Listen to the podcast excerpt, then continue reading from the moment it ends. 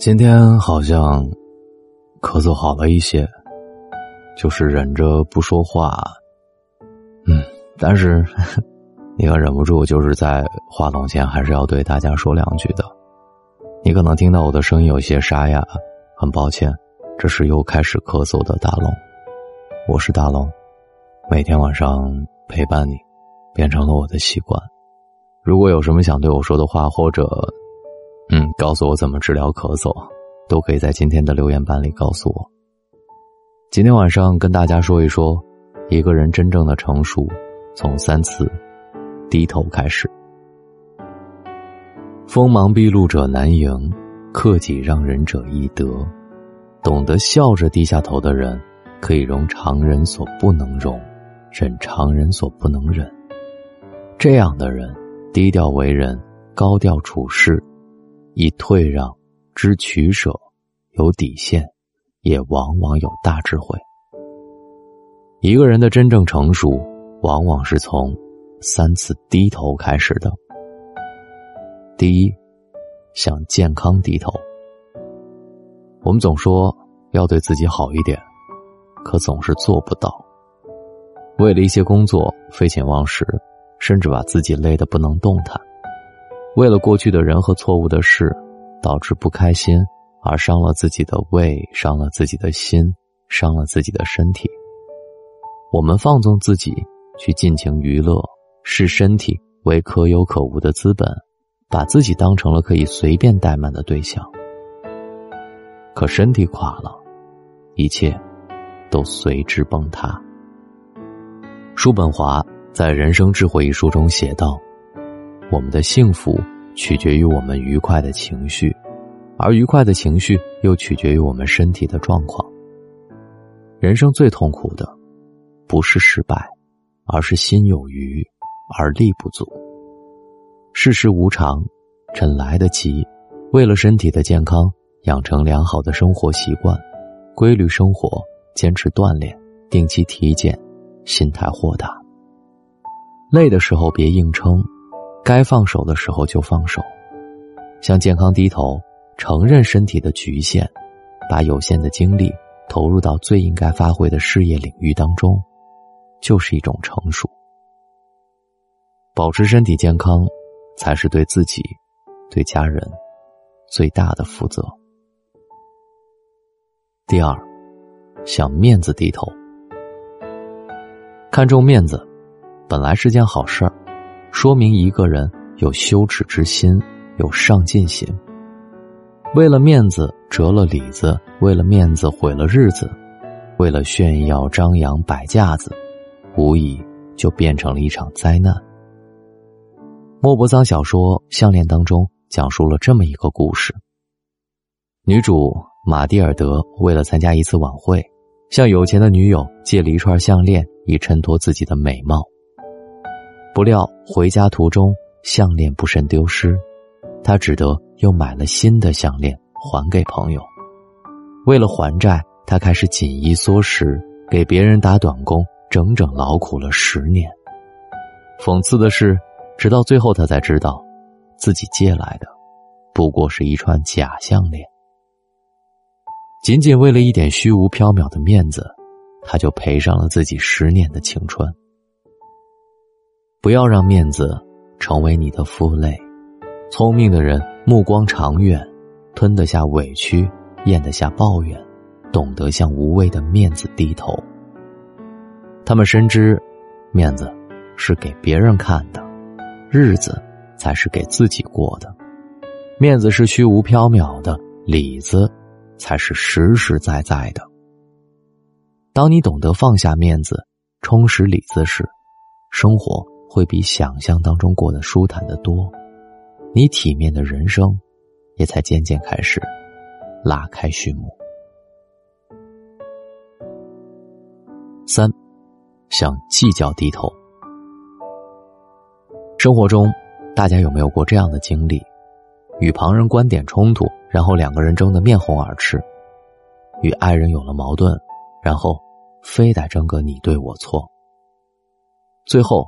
争来了怨气，输掉了心情，惹得矛盾激化，得不偿失。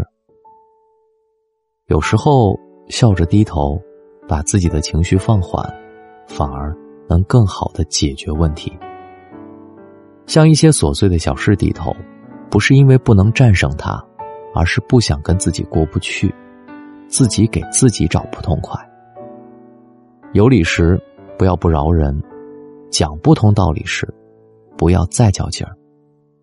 面对无知愚蠢的人，不必费力争辩；面对自己爱的人，不争对错，给予更多的包容。有段话说得好，到了一定年纪。总要学会和周遭的一切和平相处。烂事，该放就放，不要一直惦记。不适合的人，不合就散，不要一味拿烂人烂事来惩罚自己。真正聪明的人，是不会让自己撞得头破血流，也不会在绝望面前孤注一掷，而是坦然大方，不困囿于小事，低下头，让一步路。反而能活出自己的海阔天空。愿我们能学会低头处事，昂首做人，有抬头的底气，也有低头的勇气。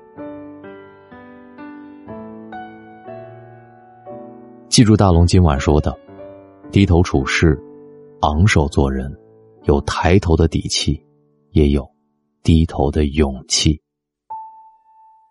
如果你喜欢这篇文章，记得滑到页面最下方，给大龙点一个再看。我是大龙，愿我陪伴你的时候，总能让你感受到向上的力量。感谢你在千千万万的主播里选择在今晚听到我，听完帮我点赞好吗？谢谢。我是大龙。喜马拉雅搜索“大龙枕边说”或者“大龙的睡前悄悄话”。晚安。夜晚，我行驶在寂静的街道，感觉像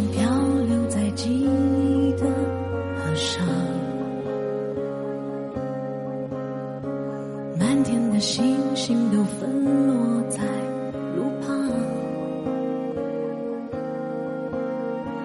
老橡树在地狱流只在摇荡。这是我听到石头在歌唱，街道在哭泣，杜鹃花在尖叫。这是我听到。石头在歌唱，街道在哭泣，杜鹃花在坚强。我爱这精彩而美丽的世界，因为它总会让我那么心碎。我爱这沸腾的、炙热。的生命，因为它总会让我那么彷徨。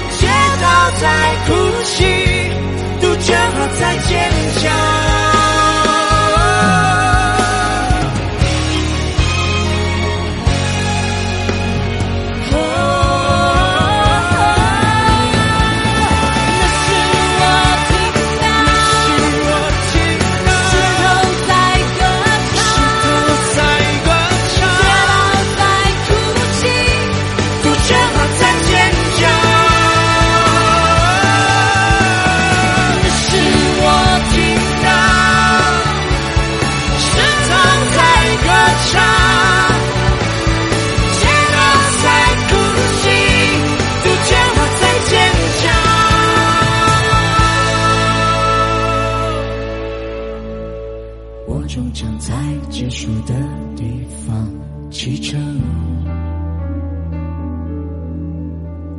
只为了奔向那告别的聚会。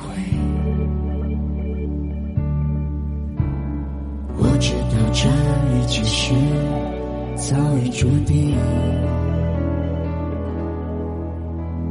抗争着只为了微笑的离去。嗯